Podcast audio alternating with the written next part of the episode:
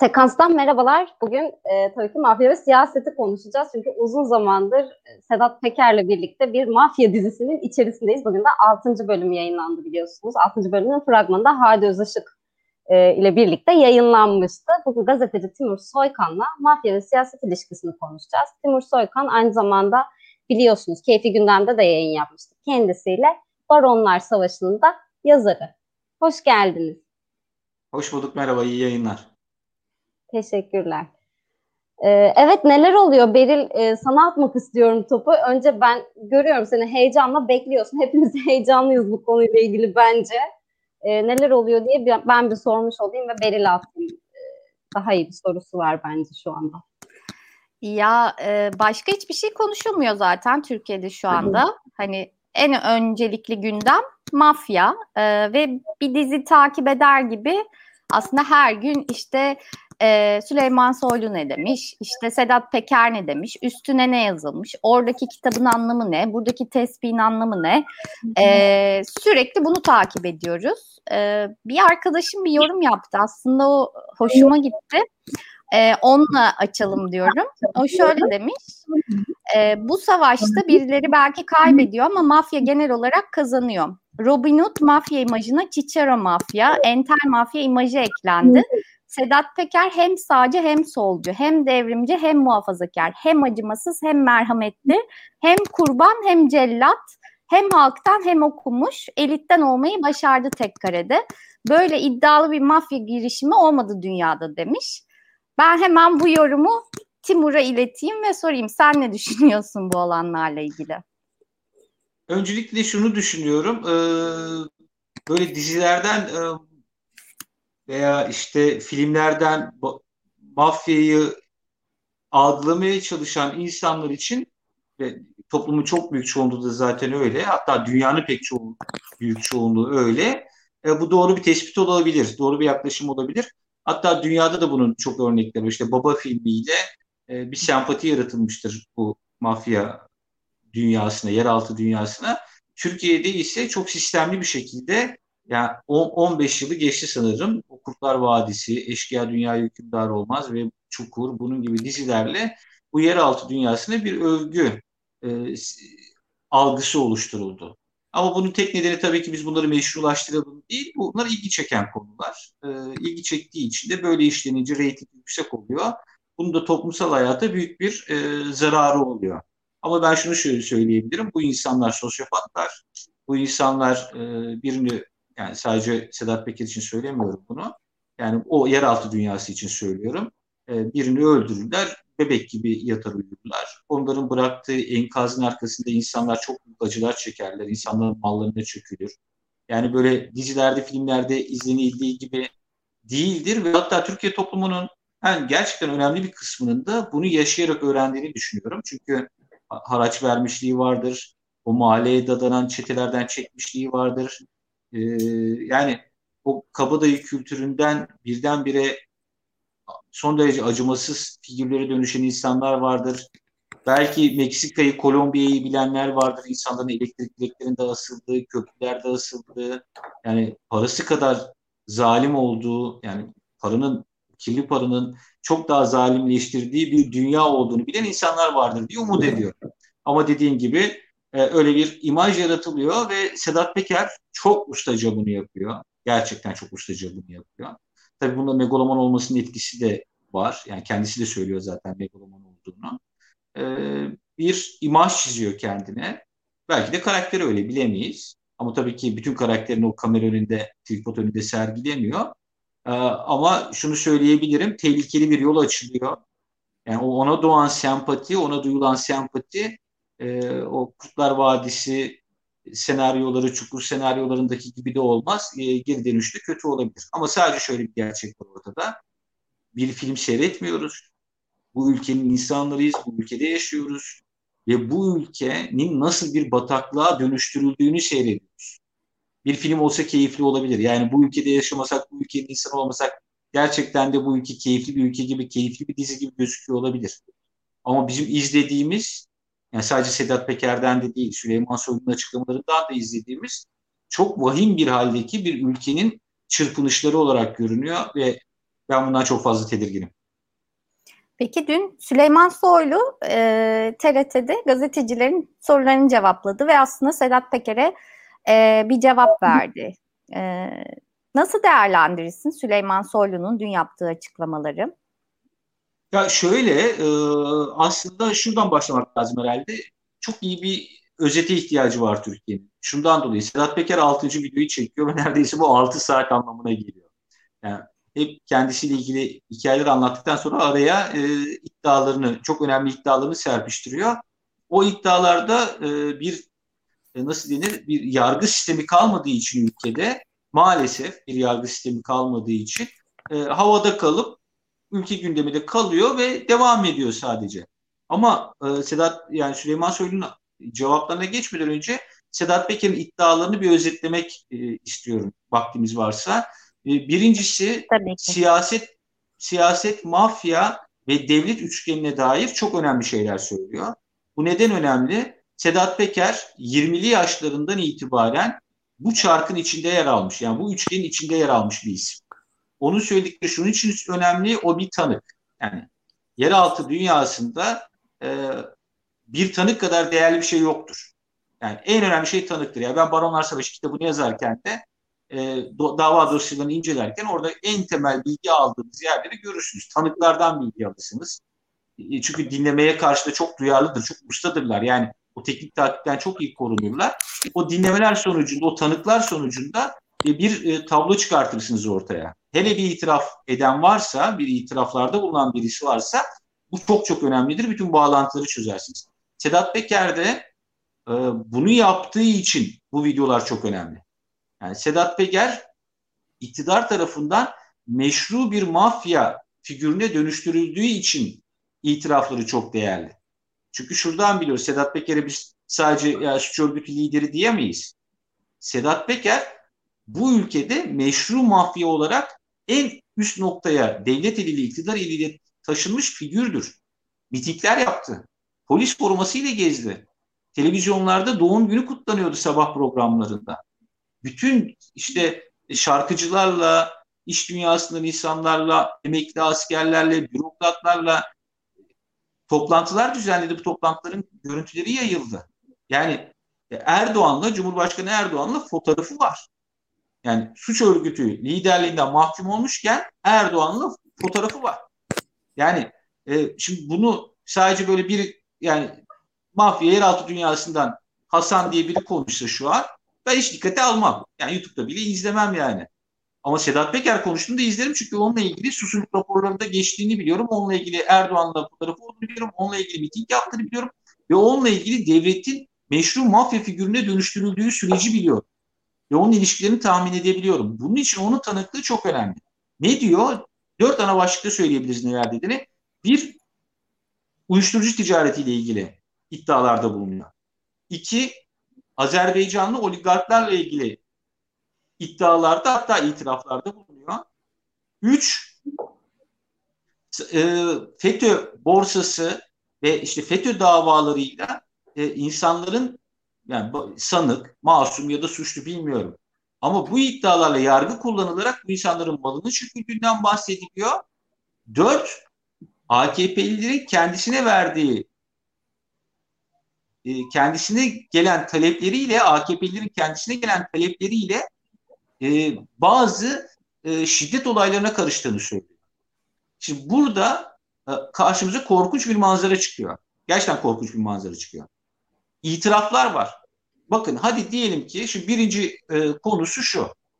Diyor ki birinci konusu beş ton kokain Kolombiya'da yakalandı ve bu kokain Türkiye'ye gelecekti. Gemideki. Biz bunu aylardır söylüyoruz. Ben bunu söylemekten dilimde tüy bitmiş bir gazeteciyim. Yani bu olayın önemini vurgulamaktan. Ama biz gündeme getiremedik nedense bu ülkede ama Sedat Peker söyleyince gündeme geldi. E Sedat Peker'in söylediği şeyin gündeme gelmesindeki önem de şu, e, o devletle bir bağlantısı olduğunu ve bununla ilgili hiçbir soruşturma olmadığını söyledi. Hiçbir soruşturma yok bununla ilgili dedi. Tamam, cebimize koyduk. Dedik ki yok. Hatta o bir fire de verdi. Yani bir yanlış bilgi verdiği de ortaya çıktı. Dedi ki İzmir limanına geliyordu. E, kimya firması alacaktı. Yani alıcısı kimya firması görünüyor, görünüyor diyordu. Süleyman Soylu'ya geçiyorum şimdi. Süleyman Soylu'nun T R T'de yaptığı açıklama. Süleyman Soylu dedik ya, bu kokain yola çıktığında, yani kokain yakalandıktan sonra biz Kolombiya makamlarıyla irtibata geçtik. Onlarla konferanslar düzenledik ve e, bu konuyla ilgili onlardan bilgi almaya çalıştık. Sonuç sıfır. Sadece neyi öğrendik biliyor musun? Belli. Sadece şunu öğrendik. E, gemi Ambarlı Limanı'na gelecekmiş. Yani İzmir'e gitmeyecekmiş, Ambarlı'ya gelecekmiş. beş ton kokain ne demek biliyor musunuz? Türkiye'de yılda bir buçuk ton kokain yakalanır. bir buçuk ton ortalama. Yani Türkiye'de bir yılda üç bin tane operasyon yapılıyor. Evliya, ev partilerine baskın yapılıyor. İşte satıcılara, sokak satıcılarına baskın yapılıyor. Yani üç bin tane olay sonucunda bir buçuk ton kokain yakalanıyor Türkiye'de. beş ton sadece bir gemide yakalanıyor. Türkiye'ye gelecek. Bu şu demek. Eroin rotası olan Türkiye, yani çünkü Türkiye'de yılda yirmi ton eroin yakalanır.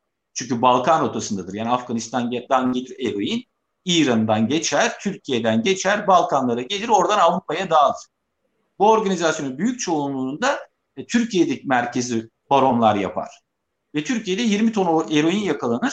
Bu yirmi ton eroin yakalandığı zaman da şu söylenir. Her zaman tespit şudur. yüzde onu yakalanıyor bunun derler. Yani bilmiyorum ne kadar bilimsel. O konuda hiçbir fikrim yok. Ama derler ki yirmi ton yakalandıysa iki yüz ton kesin gitmiştir derler. Bu işte çok deneyimli olanlar bunu söyler.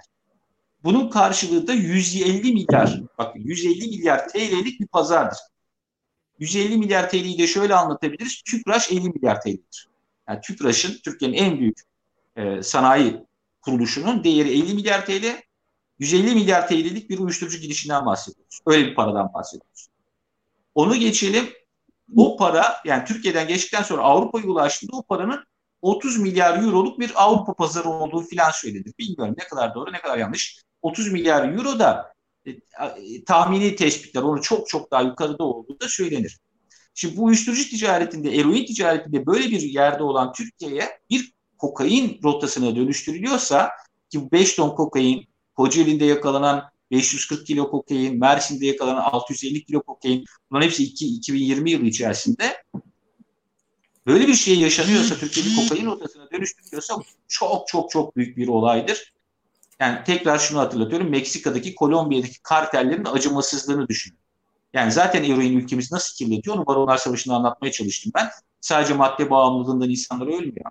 Kirli bürokratlar rüşvetler alıyorlar. Milyonlarca dolarlık rüşvetler alıyorlar. Kirli polisler ortaya çıkıyor. Mafyaların, birbirini öldürecek mafyalara emniyetin kapalı kayıt sistemlerindeki, takip sistemlerindeki bilgileri satıyor bazı kirli polisler. Diyorlar ki sen onu öldüreceksin değil mi? Al bak diyor, adresi burası, sana satıyorum. Şu an telefonu buradan sinyal veriyor diyor. Bunun belgeleriyle yazdık. Savcılar savcılara uyuşturucu teklif ediyorlar. Eroin davasına bakan savcılar. Diyorlar ki ne kadar milyon dolar, milyar, milyon dolar istiyorsan emrinde diyorlar. Ve savcı savcıya söylüyor bunu. Bunların hepsinin örneklerini şimdi.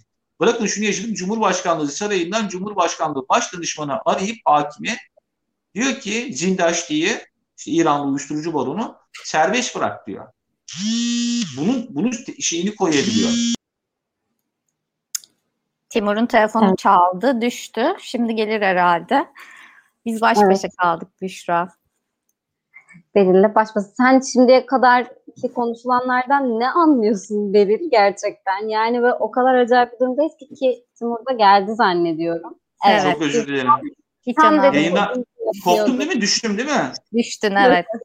evet. Belki de bana dedim dayanamıyorlar mı artık sesini kesmek istiyorlar. Bu kadar karamsar şeyler. Neyse.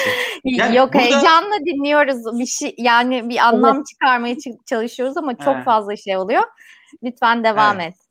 Yani burada mesele şu, eğer Türkiye bir kokain rotasına dönüştürülüyorsa bu bambaşka bir ülkenin e, problemi var demektir ve bu çok büyük bataklık demektir. İşte bu noktada da Süleyman Soylu'nun açıklaması maalesef şunu gösteriyor, e, bununla ilgili bir soruşturma yapılmamış, etkili bir, yani bir belge, bilgi yok ortada. Kendisi sadece diyor ki bizle ilgili olmadığı Balkan grubu diye birilerinin bu ticareti yaptığı söylendi deniyor, öyle diyor. Ama onlar kim? Bu hangi gemiyle geliyor? Bu kırk beş ton gelecekti. Yani hangi gemiyle gelecekti? Alıcı firması kimdi? Türkiye'de bu beş ton kokaini alacak kadar büyük bir baron mu var? Varsa bu kim? Bağlantıları neler? Hangi yolla bu uyuşturucu Avrupa'ya gidecek de bunların yanıtlarını alamadık. Birincisi bu cebimizde.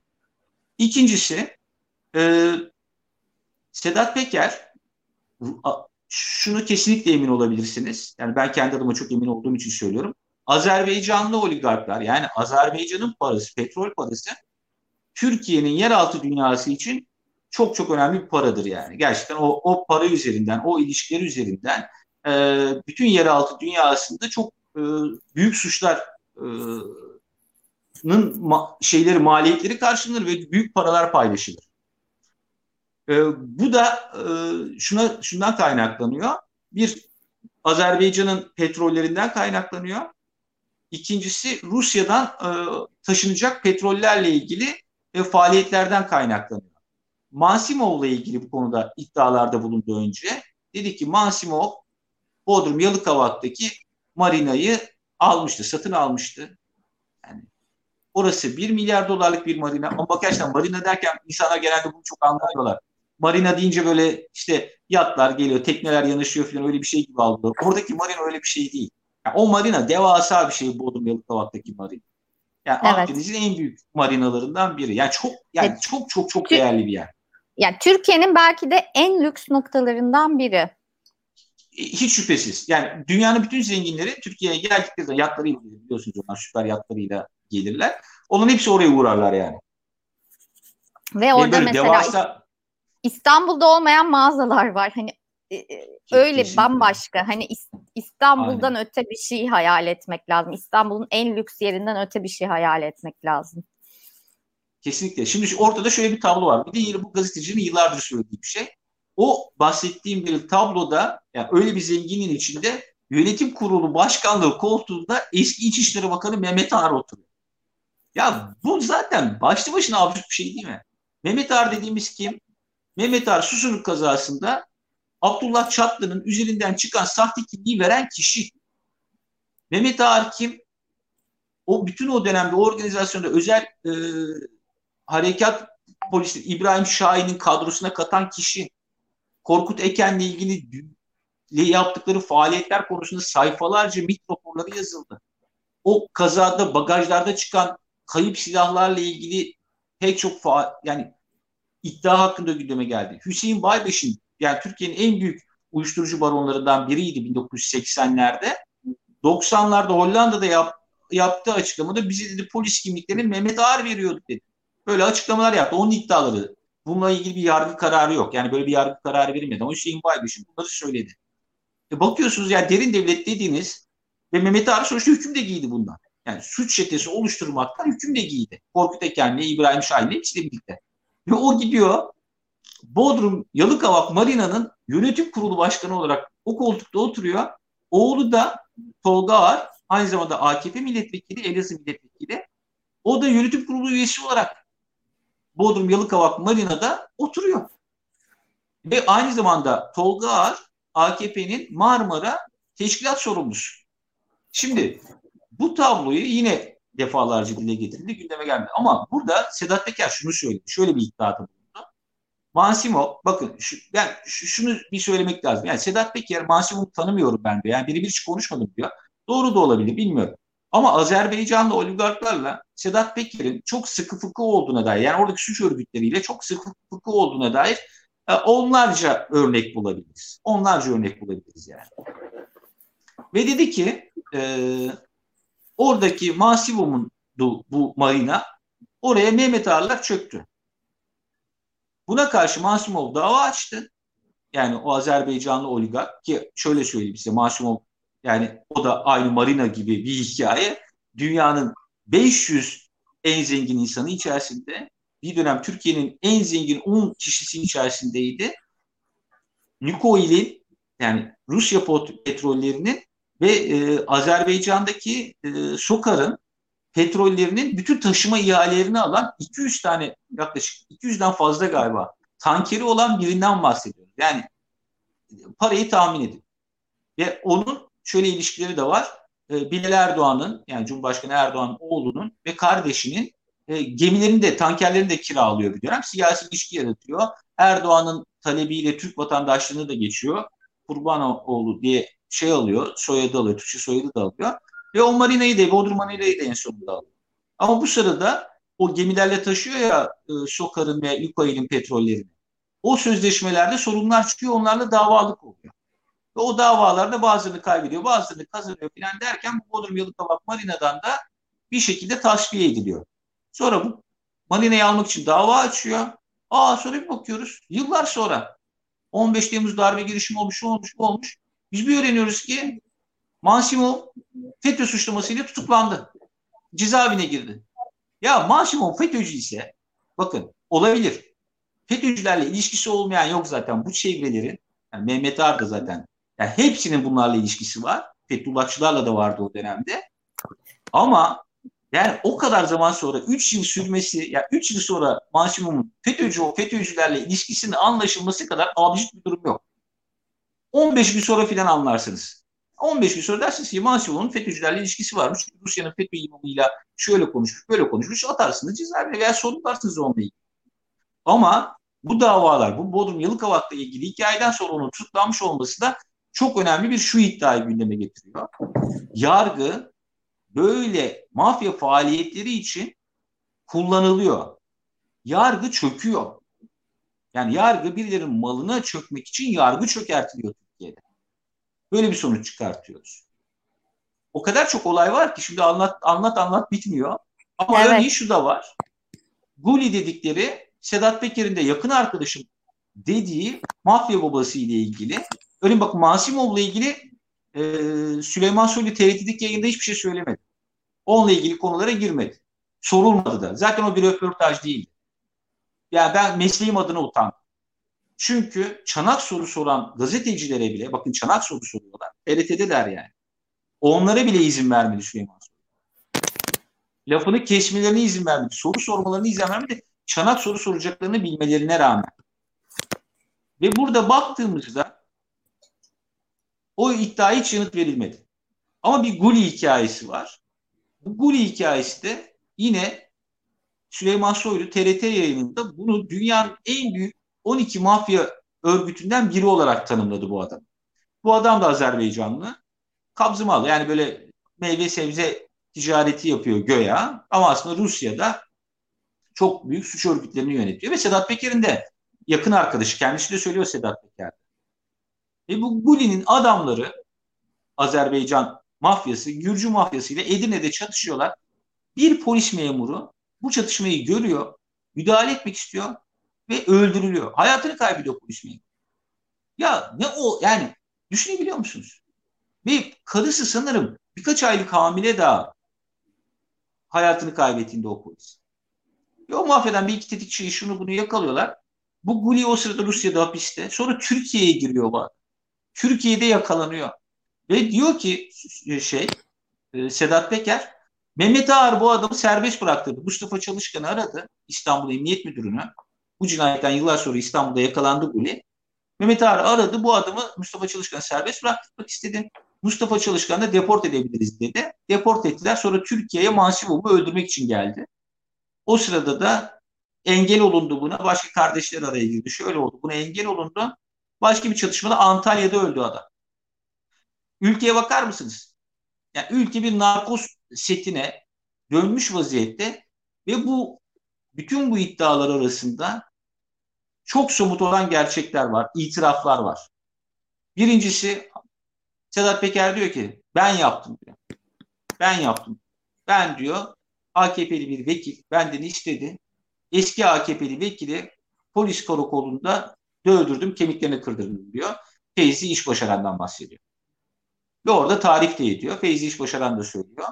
A K P M K Y K üyesi diyor. Ve Metin Külük olduğu çok net bir tablo olarak ortaya çıkıyor aslında. Ve bununla ilgili hiçbir açıklama yapılmıyor. Metin Külük gelmiş Sedat Peker'den sen milletvekili karakolda dövdürt demiş. Sedat Peker de ben yaptım diyor. Ve bununla ilgili bir soruşturma açılmıyor. Sedat Peker'in diğer iddialarını geçtik. Kamuoyuna bu kadar mal olmuş iddialar hakkında elbet soruşturma açılması gerekiyor savcılarca. Onlar açılmıyor. İtiraflarla ilgili bile açılmıyor. Daha sonra Sedat Peker bugün bir itiraf daha yaptı. Dedi ki Hürriyet Gazetesi baskınında yine A K P'li bir vekilin kendisinden ricacı olduğunu ve Hürriyet Gazetesi'ne yönelik baskında kendisinin adamlarının olduğunu ve onları azmettirdiğini söyledi. Bir itiraf daha. Ve bunlarla ilgili de bir soruşturma başlatılıyor.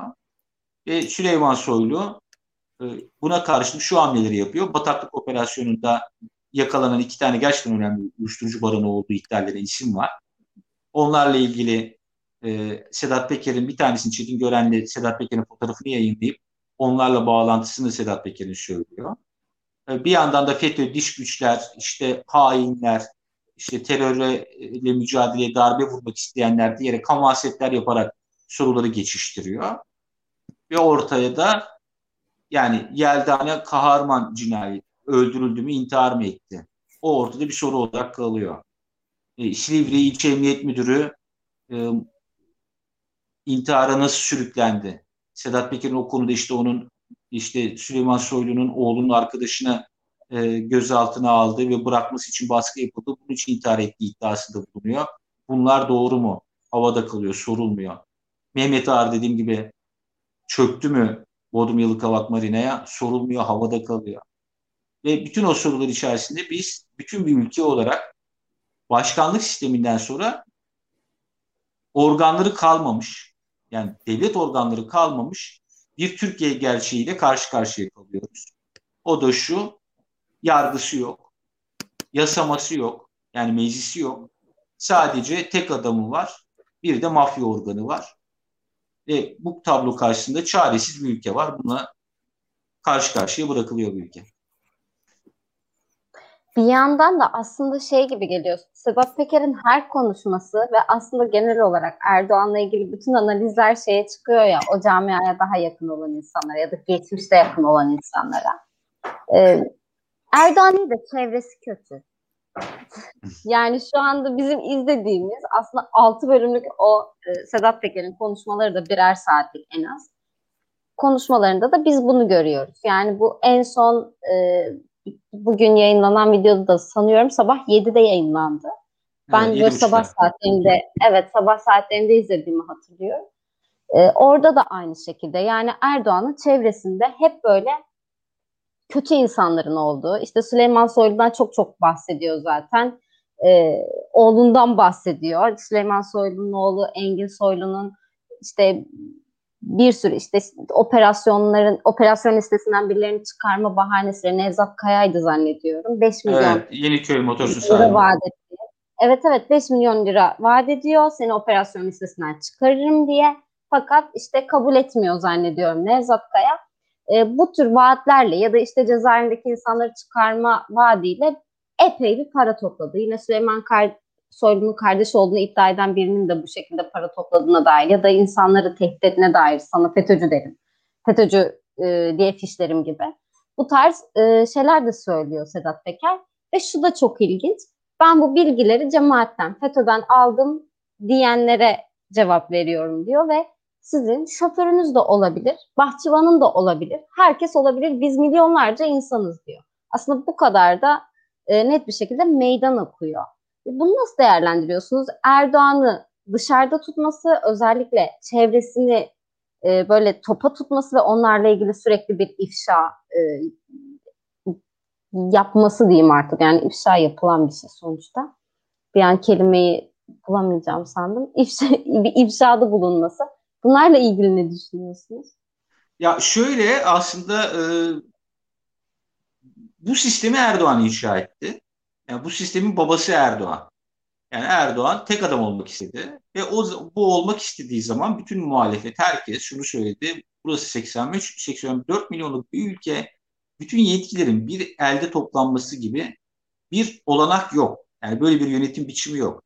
Hatta biz hepimiz şey zannettik o başkanlık sistemi referandumlarında filan. Acaba galiba akıllarında bir plan var diye düşündük.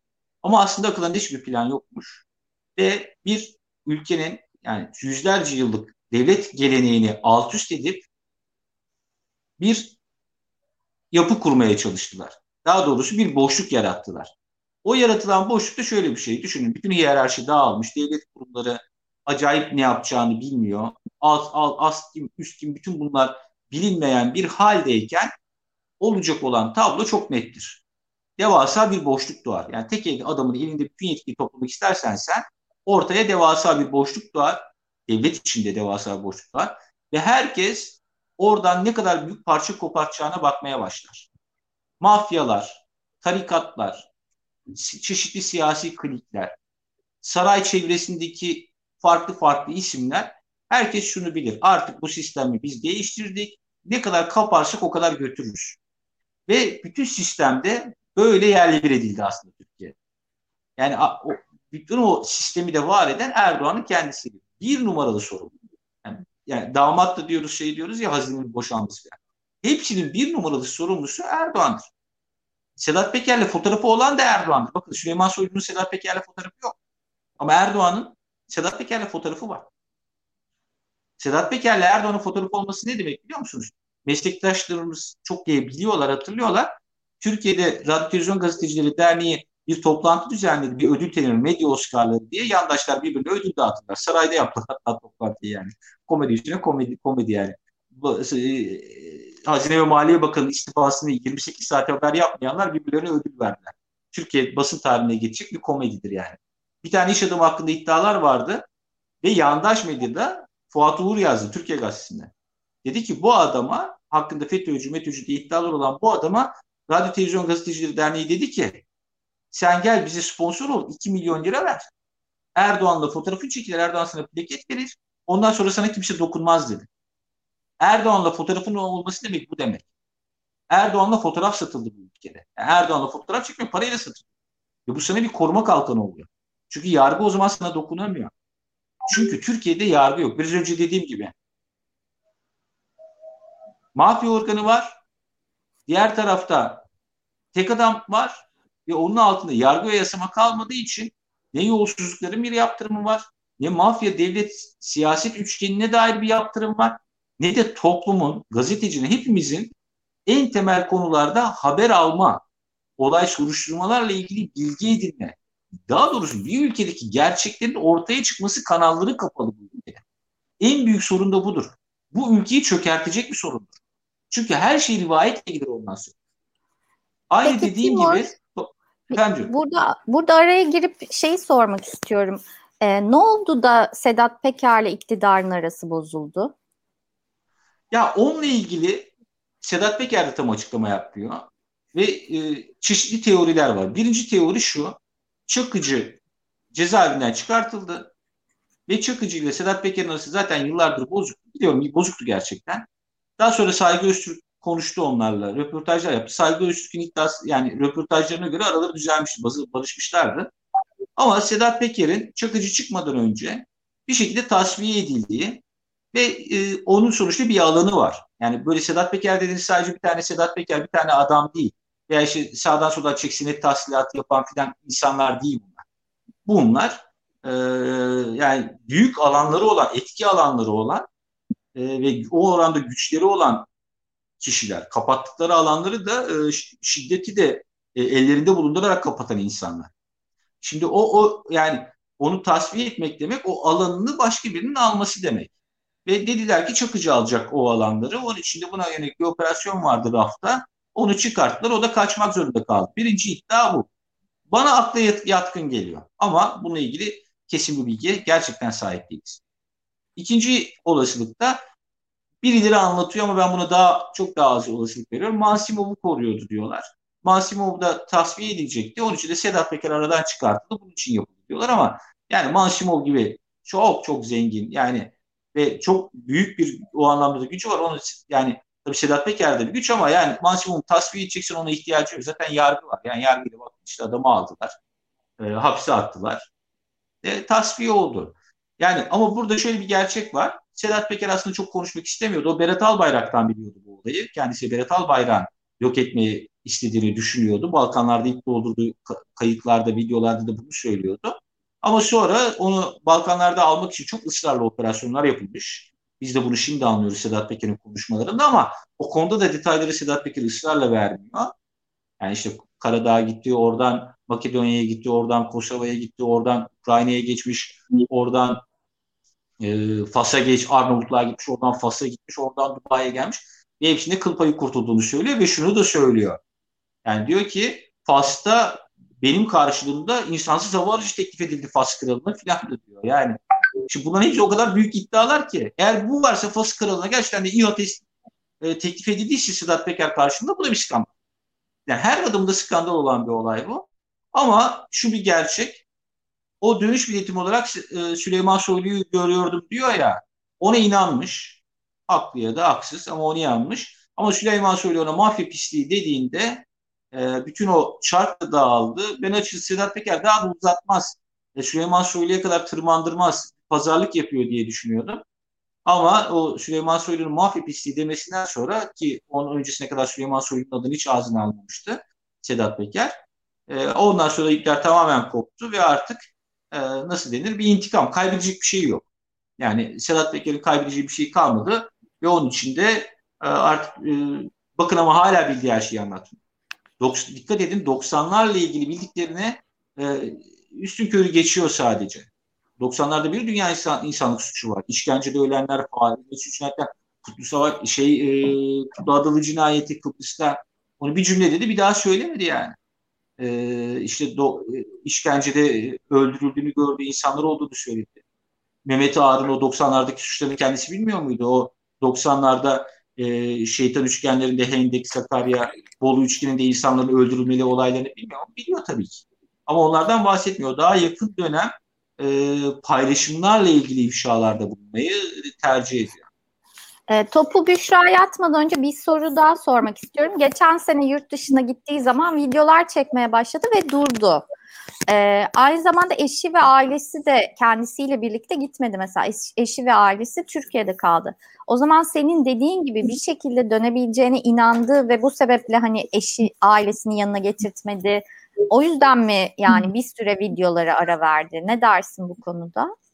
E, şüphesiz öyle. Çünkü zaten o olayda başlı başına çok fazla e, dikkat çekilmesi gereken nokta var Sedat Peker'le ilgili.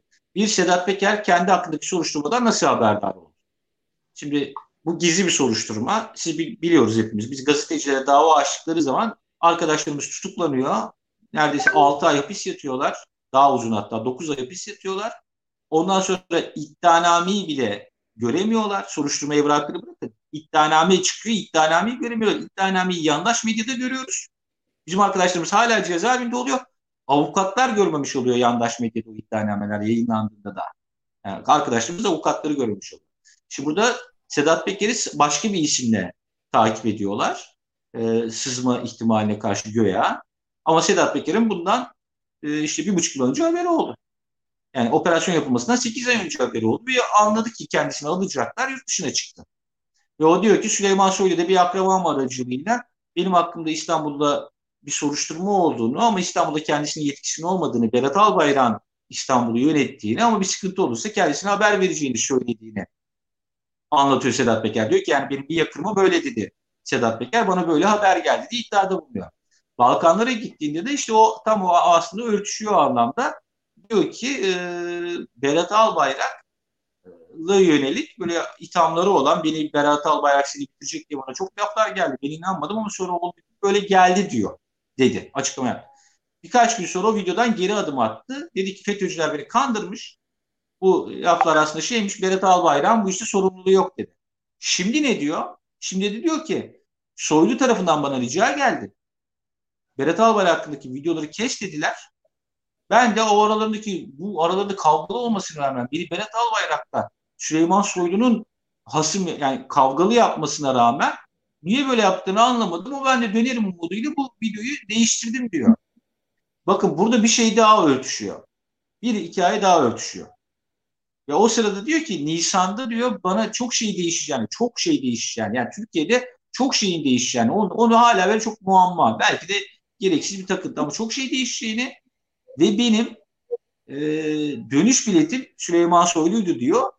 Ben Türkiye'ye döneceğimi düşünüyordum diyor. Ama diyor ben iade itibar bana sözü veriyorlardı Nisan'la ilgili. Beni paketleyeceklermiş diyor.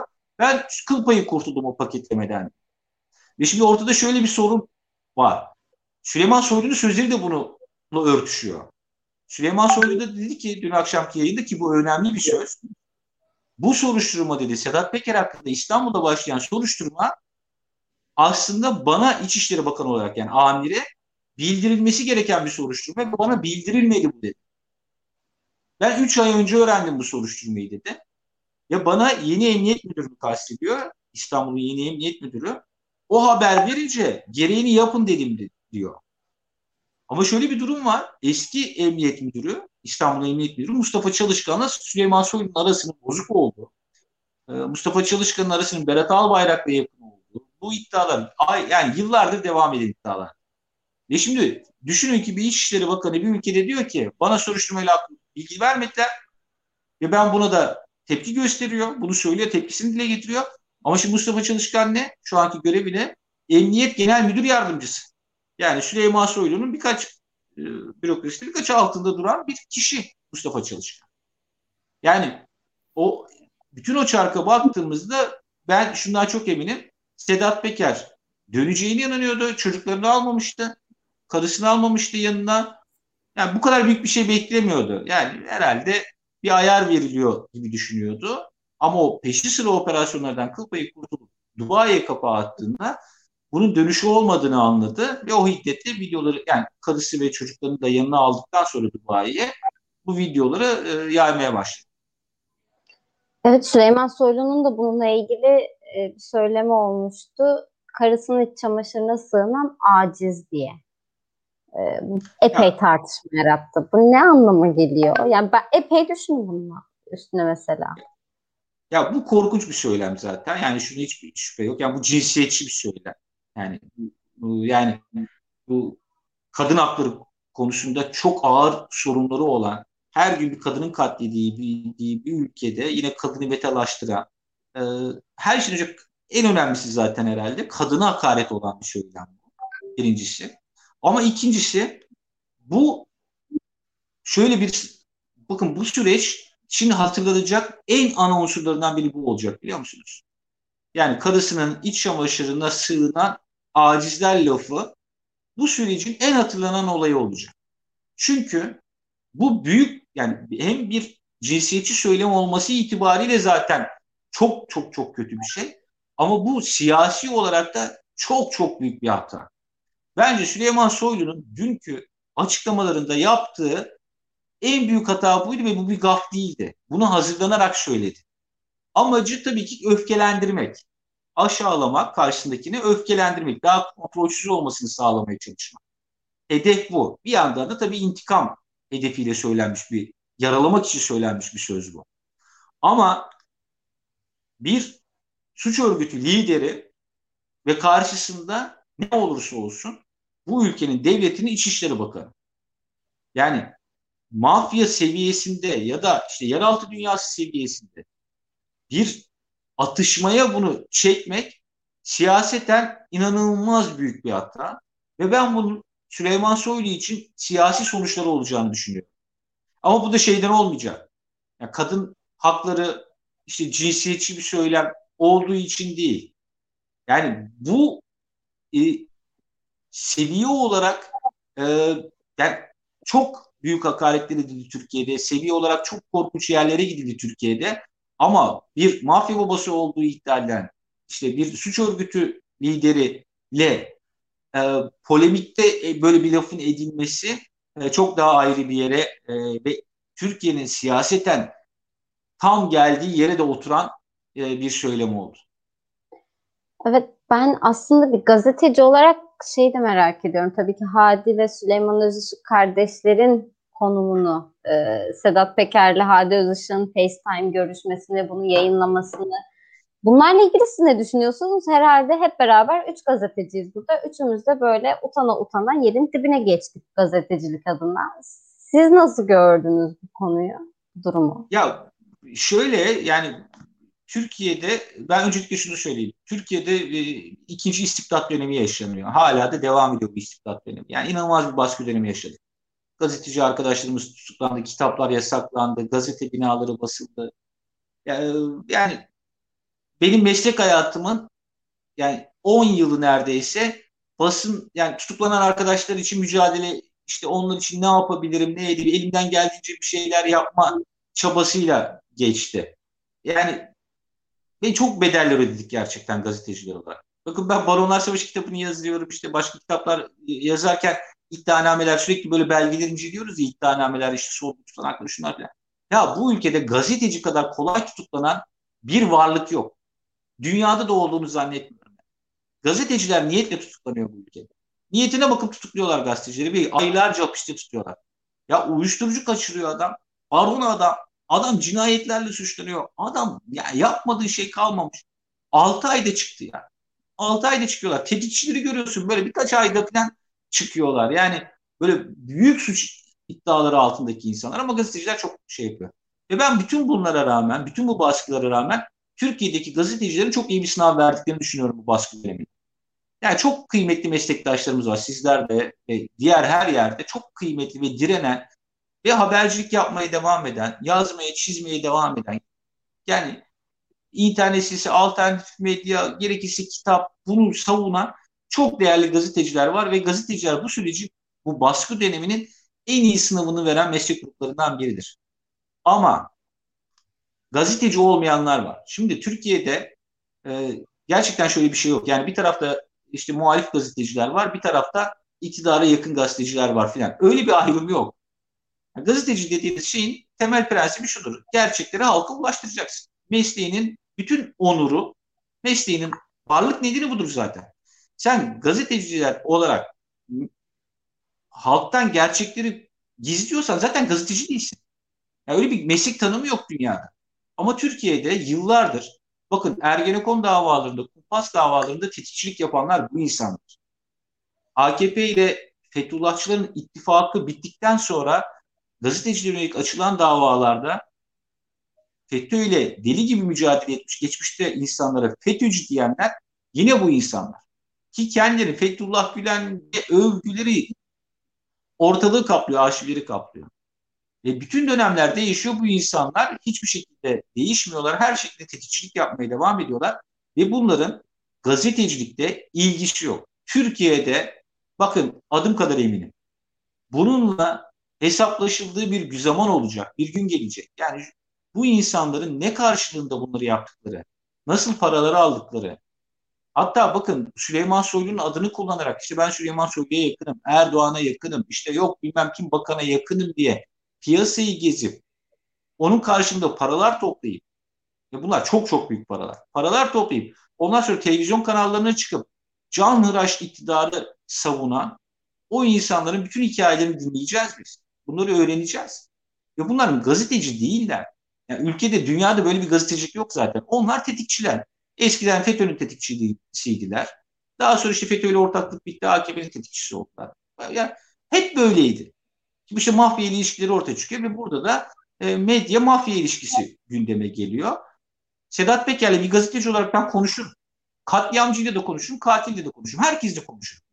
Ama iki bakanla Sedat Peker'in arasında aracılık yapılması o bambaşka bir şey zaten. Gazetecilik faaliyetiyle ilgisi olmayan bir şey. Burada ben Sedat Peker'in iddialarını bir geri dönmek istiyorum. Ee, sen hani dört ana başlıkta özetledin aslında programın başında. Ee, ama şu ana kadarki iddialar hep kişisel ve kurumsal skandallar. Yani uluslararası olaylardan henüz bahsetmedi. Ee, ve biz izleyicimiz de e, bundan bahsetmişti. Bir soru sormuştu. Ee, Suriye ile ilgili konuşacağım diyordu. Ee, sen bu konuda ne düşünüyorsun? Suriye ile ilgili konuşacak mı? Ee, ne bekliyorsun? Ya Suriye ile ilgili şöyle bir detay söyleyeyim önce. Ee, Sedat Peker e, Suriye'deki işte Esad'a karşı savaşan e, muhalifleri, yani şey Türkiye destekli paralı asker aslında onlar, yani Özgür Suriye Ordusu. E, onlara çelik yelek, kamuflaj, işte dört çarpı dört e, pick-up araçlar, e, telsiz gibi böyle garip garip cihazlar falan onları bağışladı ve bunlar şöyle yayınlandı Türkiye'de. Önlerine Sedat Peker, Reis Sedat Peker'in e, ÖSO'ya bağışlarıdır diye fotoğraflarıyla yayınlanarak götürüldü. Bunun devletin onayı olmadan yapılması mümkün olan bir şey değil bu. Yani bu böyle hatta propaganda amacıyla devletin destek olduğu bir şey. Başka türlü olmaz zaten. E, ve bakın o bağışlar var ya, yani o yaptığı şeyler. Erdoğan'la fotoğrafı da o döneme denk geliyor Sedat Peker'in. Sedat Peker Erdoğan'la e, Taha Ün, işte o zaman A K P'yi destekleyen, şimdi Gelecek Partisi'nde olan böyle çok e, bir sağlam irade diye bir sosyal medya hesabı vardı. Böyle o yani A K P'nin böyle trollerinden birinin düğününde çekilmiş bir fotoğraf. Orada e, Erdoğan'la çekilen fotoğrafında yanında Bülent Yıldırım var. Yani Bülent Yıldırım e, İHA'nın e, başkanı ve o Bülent Yıldırım'ın e, tanıştırdığı veya yanlarında olduğu çok net e, görünüyor. Ve e, bu bir şeyde yani o ha, pardon bir yankı gelmeden oldu da seste tamam toparladım. Evet, evet. E, ve şey e, net anlaşılıyor. Yani o Suriye'ye silahlar gönder yani Suriye'ye e, yardım malzemeleri yani ÖSO'ya yardım malzemeleri gönderiliyor. Ondan sonra Erdoğan'la tanışıyor, fotoğraf veriliyor. O meşruiyeti daha da yükseltiliyor Sedat Peker'in. Daha böyle uluslararası bir boyut alıyor mafya meşruiyeti. E, ve daha sonra e, Sedat Peker konuşurken bir kağıt gösterdi. O kağıtta işte beşinci madde Suriye'ye gönderilen silahlar yazıyordu. Bunu dillendirdi de işte onu da konuşacağız dedi ama onu konuşmadan e, bu çok yumuşak bir e, noktadır. Yani çok Türkiye'nin en yumuşak karınlarından biridir ve en tehlikeli, tehlikeli sulardan biridir burası. E, o silah hikayeleri, Suriye hikayeleri. Ama onunla ilgili e, eminim bildikleri vardır. Ve, e, önemli bildikleri vardır. Önemli bilgilere sahiptir. Ama e, konuşup konuşmayacağını e, bilmek mümkün değil.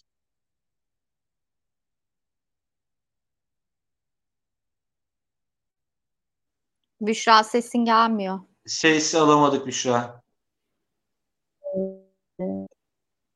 Şu an hala yok mu? Mikrofonum açık. Ha, şu an geliyor.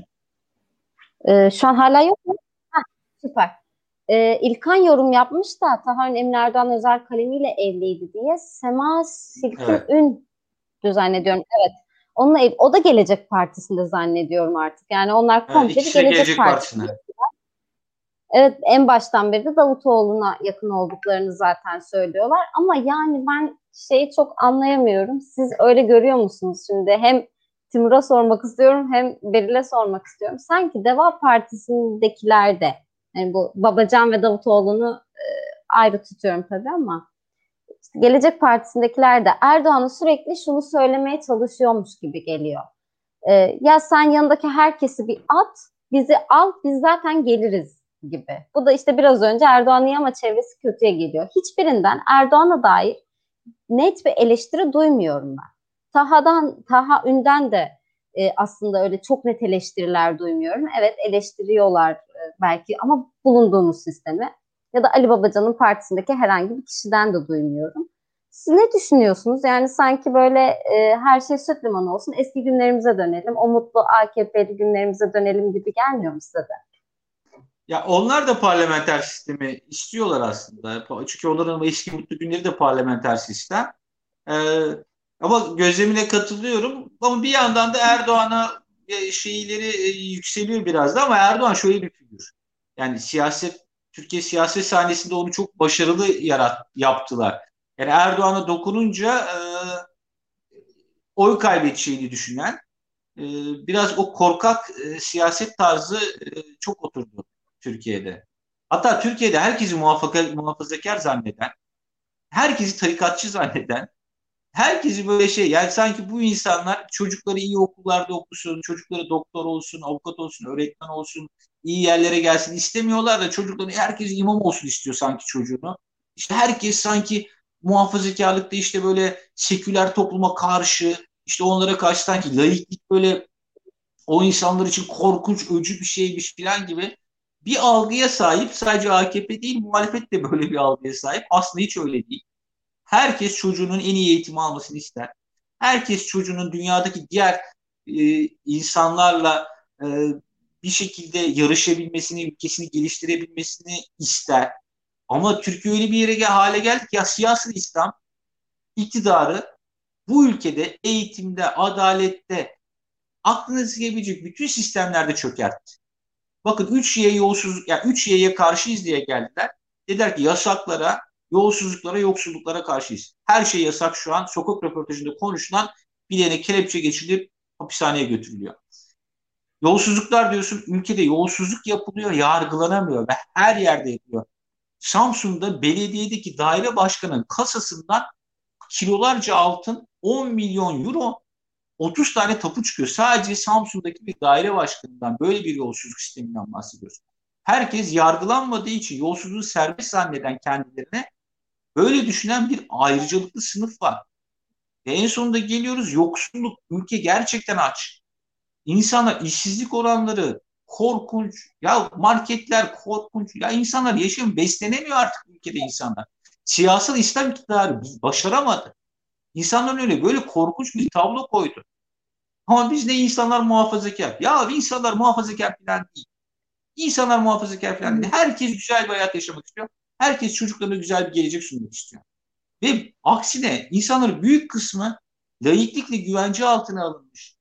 Veya işte o seküler toplumun eğit, yani dünya ile yarışabilecek eğitimi alabileceği, ülkeyi bunların ileriye götürebileceğini bu ülkeye anlatmak o kadar zor bir şey değil. Ama bahsettiğin gibi şura Gelecek Partisi, Deva Partisi hep böyle çekingen, çekingen bir siyaset izliyorlar. Böyle daha Erdoğan'a dokunmayalım, aman şey yapmayalım diye. Ben de bunu anlamakta çok zorlanıyorum açıkçası. Evet, yani şimdi yorumlardan biri de çok özür dilerim. Şunu da bir söyleyeyim Devam. sadece. Yorumlardan biri de o şekildeydi. Yani Davutoğlu'nun kantarın topuzunu kaçıracak kadar ağır eleştirdiği söyleniyor ama hani benim söylediğim şey de aslında evet, Erdoğan'a çok fazla dokunmamak. Kantar'ın topuzu nerede kaçtı? Ben onu yakalayamadım çünkü ama özellikle teşkilatlara aldıkları insanlardan da bahsediyorum ben. O insanlar da Erdoğan'a o kadar zannettiğimiz kadar muhalif değiller. Yani zannediyor musunuz bilmiyorum siz ama hani Erdoğan bir kucak açsa koşmak için bekliyor gibi hissettiriyorlar. En azından ben öyle bir hissiyat alıyorum. Benim olabilir. Burada yolsuzluktan bahsetmişken yani benim aklıma şöyle bir e, kıyas geldi. Yani bu ülkede daha önce de büyük bir yolsuzluk e, skandalı patlamıştı. Bu on yedi yirmi beş Aralık e, operasyonları sırasında. Tabii ki farklı bir e, konjonktürdü. Farklı sebeplerle patlamıştı ama birçok şey ortaya saçılmıştı. Senin biraz önce bahsettiğin örneklerin kat be katı. Ee, ve bunun aslında siyasetten e, pek bir zarar, yani en azından iktidara pek bir zarar verdiğini görmemiştik. Şimdi e, bu mafyayla yaşanan, bu hani eli arttırarak devam eden işte e, bazı iddiaların ortaya atılması, bazı olayların perde arkasının e, ortaya çıkarılması... Sence iktidara, yani şu an farklı bir konjonktürdeyiz tabii ki. E, sence iktidarı nasıl etkiliyor ve nasıl etkileyecek? Yani bundan ne çıkacak? Yani bazı insanlar çok e, olumlu şeyler çıkacağını düşünüyor. E, hani bunun bir e, temizliğe dönüşeceğini düşünüyor. Bazı insanlar o kadar da e, umutlu değil. Sen ne düşünüyorsun Timur? Ya şöyle, ülke, Türkiye'nin önünde iki seçenek var. Yani birincisi bu şöyle bir durum çok net. Ee, yani böyle gitmez. Yani böyle giderse bu ülke zaten çürür. Bir bataklığa dönüşür. Yani e, daha da büyük bir bataklığa dönüşür. Yani bunun böyle gitme olasılığı yok. Ee, böyle git böyle gitmesi hali e, ülkenin çok çok ağır, yani çok ağır bedeller ödemesi. Yani bu beka sorunudur hatta. Yani çünkü Türkiye'de bir, yani şöyle düşünebiliyor musunuz? Yani yargı yok bu ülkede. Herkes istediğini yapan ayrıcalıklı bir sınıf var. İstedikleri gibi çalıyorlar, çırpıyorlar, her şeyi yapıyorlar, öldürüyorlar. Mafyayla faaliyete giriyorlar. Bir dünya yolsuzluk, molsuzluk ama hiç yargılanmıyorlar. Hiçbir bedeli ödemiyorlar. Ve buna yetebilecek bir kaynak yok. Yani böyle bir sistemi Amerika'da koy, Amerika'da kurun. Yani birkaç yıl sonra Amerika çöker yani. Öyle bir para yok çünkü. Ama e, şey yani böyle bir sistemde öyle bir ekonomik güç yok. Onu taşıyabilecek bir ekonomik güç mümkün değil. Yani bu denli serbestleşmiş. Bu denli e, yolsuzluğun sıradanlaşmış, yargılanamadığı, skandallarla ilgili soruşturmaların bile açılmadığı bir dönem Türkiye'de yok. Yani Türkiye tarihinde böyle bir şeyin olması ya, ya, hiç rastlanmadı böyle bir şey. Bakın, diyorum ya biraz önce, itiraflar yapılıyor, onlar bile soruşturuluyor. Yani e, yolsuzlukta suçüstü yakalanılıyor. Yani yolsuzlukta suçüstü yakalanıyor biri. Yani biri örneğin gerçekten akıl alır. Yani Cendere kitabı, parsel parsel kitabı. Yani o kadar çok şey ortaya dökülüyor. Oradaki iddialarla ilgili bakanlar var orada. o iddiaların odağında olan yargıç şubeleri var, H S K var, şey var ya, çıkıp açıklama bile yapmıyorlar. Ama bunun böyle devam etmesi mümkün değil. Bir ülke böyle yaşayamaz, nefes alamaz. Yani yargısı olmayan bir ülkede, ya Vahşi Batı'da bile gittiğinizde orada şerifler vardı, o şerifler o adaleti sağlardı. Yani o, yani bu böyle bir şey olması mümkün değil. Ama e, şart olan bir şey var. Çok şart olan bir şey var ve bu ülke için beka kadar önemli olan bir durum var. Bu ülkenin çok büyük bir temiz eller operasyonuna ihtiyacı var. Bunu şu anki iktidar yapabilir mi? Asla yapamaz. Mümkün değil. Çünkü suç ortak, yani suç ortaklığı dünyanın en büyük tutkalıdır. Ya, ya zaten böyle bir şeyi oranı yapması beklemezsin çünkü kaynağı orası. Ama bu ülkenin e, yeni bir iktidarla, yani bir değişimle e, bütün bu dönemin sorgulandığı, bütün bu dönemdeki bağlantıların, kirli ilişkilerin ortaya çıkarıldığı bir temiz eller operasyonuna ihtiyacı var. Bakın bin dokuz yüz doksanlara biz o kadar laf ediyoruz işte susurluk dönemi, susurluk dönemi, susurluk dönemi. Ya susurluk döneminde araba çarptı, kamyona çarptı bir araba. İçerisinden çıktı işte Abdullah Çatlı, milletvekili, emniyet müdürü. Abdullah Çatlı'nın üzerindeki kimliği, sahte kimliği Mehmet Ağar'ın verdiği ortaya çıktı. Bagajdaki silahların, kayıp silahları oldu ortaya çıktı özel harekatla. Bütün bir ülkede savcılar soruşturmalar yaptılar, D G M'lerde yargılandılar, hapse girdiler. Yani çok uzun kalmadılar belki ama yattılar yani. Sus, M İ T'ten raporlar çıktı.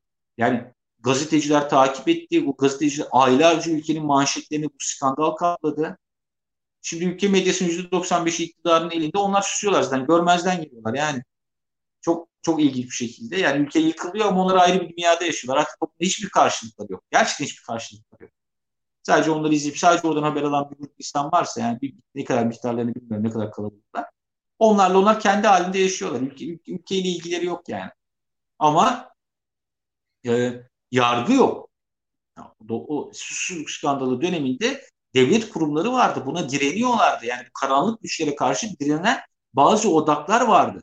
Onlar gidiyorlardı Fikri Sağlar'a kaset veriyorlardı. Diyorlardı ki bakın Fikri Bey, Alaaddin Çakıcı ile Korkmaz Yiğit burada işte Türkbank ihalesi için konuşuyor diyorlardı yani.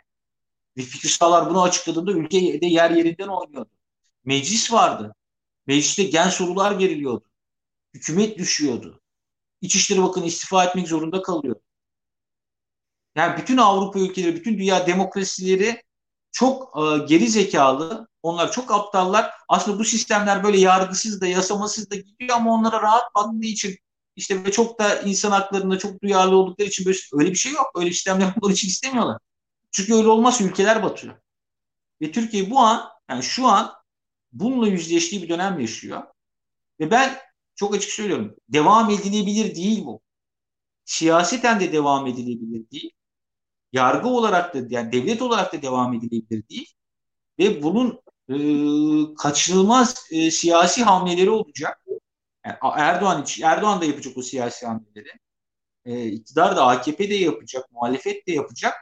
Ama mutlaka e,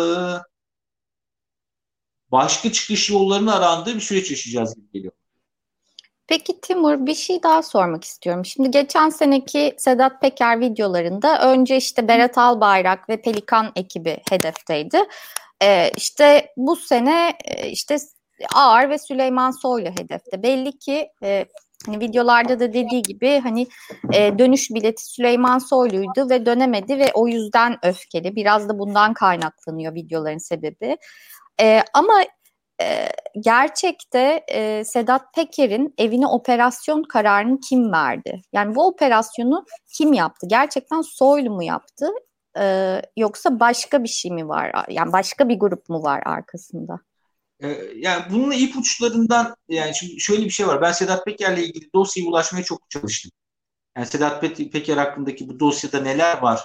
E, iddiası, yani biz normalde nasıldır böyle operasyonları olur organize şubede, organize şube doğrudan açıklama yapar, der ki işte bunun hakkında böyle böyle suçlamalar var, evet yaptı, dedi ki işte hürriyetten yoksun bırakma, işte tehdit, böyle suçlamalar var dedi ama onunla ilgili çarpıcı bilgiler verir, e, polis muhabirliği yapmış, herkes de bunu bilir yani.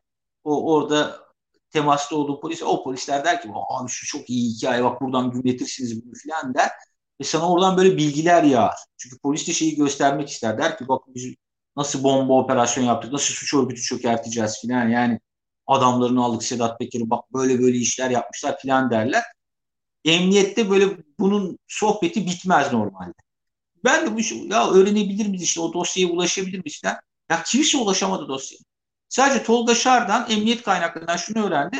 E, boş değil, doyu, do, dolu bir dosya bu diye ona bir açıklama yaptılar. İşte bir iş adamı varmış, başka bir iş adamı daha varmış. O iki iş adamı bir e, böyle milyon dolarlardan bahsediyoruz. Anlaşılmış. O onların lehine devreye girmiş, bir tanesinin lehine. O parayı tahsil etmiş. Diğer iş adamı şikayetçi olmuş. Bunun üzerine Sedat Peker'e soruşturma başlamış. Sonra Sedat Peker o iş adamına parayı geri vermiş. O iş adamı davadan vazgeçmiş ama polis soruşturması devam etmiş. Bildiğimiz bu. Sonrası nereden öğrendik biliyor musun? Sedat Peker'den öğrendik sadece. Normalde polisten öğreniriz biz bunları. Emniyetten, işte yargı, soruşturma, oralardan gazeteci kaynaklarından öğrenir ama Sedat Peker'den öğreniyoruz. İşte o anlatıyor. Ve şöyle bir şey anlatıyor. Onun ciddi senaryoyu söylüyorum. Doğru mu? Yanlış mı? Yani onun iddiaları. O diyor ki benim aklımda delil yoktu ortada ve savcı bu soruşturmayı başlatmadı uzun süre. Süleyman Soylu da bunu söylüyor. on bir ay soruşturma başlatılmadı filan diyor. Mustafa Çalışkan o zaman emniyet müdürü. Süleyman Soylu diyor ki benim haberim yoktu böyle bir İstanbul'daki soruşturmadan. Sedat Peker diyor ki bana operasyon olmayınca savcıyı dinlemeye aldı polisler diyor. Mehmet Ağar'ın yönlendirdiği polisler. Ve onlar Mehmet Ağar'ı dinlediler. E, Mehmet Ağar'ın talimatıyla savcıyı dinlediler ve savcıyı şunu dediler. Sizin telefonlarınız dinleniyor çünkü siz Sedat Peker'e bilgi sızdırıyorsunuz. Bundan şüpheleniliyor. Bunun üzerine diyor savcı operasyonu yapmak zorunda kaldı. Hemen baskınlar yapıldı falan filan. O senaryoyu böyle çiziyor. Kendisine yönelik e, operasyonun Mehmet Ağar tarafından e, yargı, ama bu operasyon sanırım iki bin on dokuz ya, ya iki bin on sekiz ya iki bin on dokuz tarihini, ben şeyi çok merak ediyorum şimdi. Yani muhtemelen bu soruşturma sürdüğü sırada e, Peker'in polis koruması vardı. Yani Süleyman Soylu tarafından onaylanmış. Kendisi diyor bir buçuk yıl önce verdiler korumayı diyor Süleyman Soylu T R T açıklamalarında, ama e, sonuçta her yıl uzatılan bir şey bu polis koruma kararı. E, ve şey yani Süleyman Soylu da yani altı yıldır yaklaşık İçişleri Bakanı, defalarca o e, Sedat Peker'in koruma kararını onun döneminde uzatıldığını biliyoruz. E, ama o işte diyor ki benim dönemimde verilmedi diyor. Yani çok komik bir açıklama yapıyor aslında. Ben kaldırdım diyor, bir de adam yurt dışına kaçtıktan sonra kaldırmış. Adam yurt dışına kaçmadan sekiz ay önce zaten uzatılmış tekrar. Ama yani gördüğümüz manzara e, o onun Mehmet Ağar tarafından yapılıyor. Bak hatta şöyle bir şey de var. Süleyman Soylu'nun dedikleri de biraz örtüşüyor şeyle. E, Sedat Peker'le. O da diyor ki benim bir buçuk yıldır süren bu soruşturmadan haberim olmadı. E, üç ay önce e, haberim oldu. E, ve bana haber vermedikleri için de işte kendisine haber vermedikleri için de İstanbul Emniyet Müdürü Mustafa Çalışkan'ı suçluyor.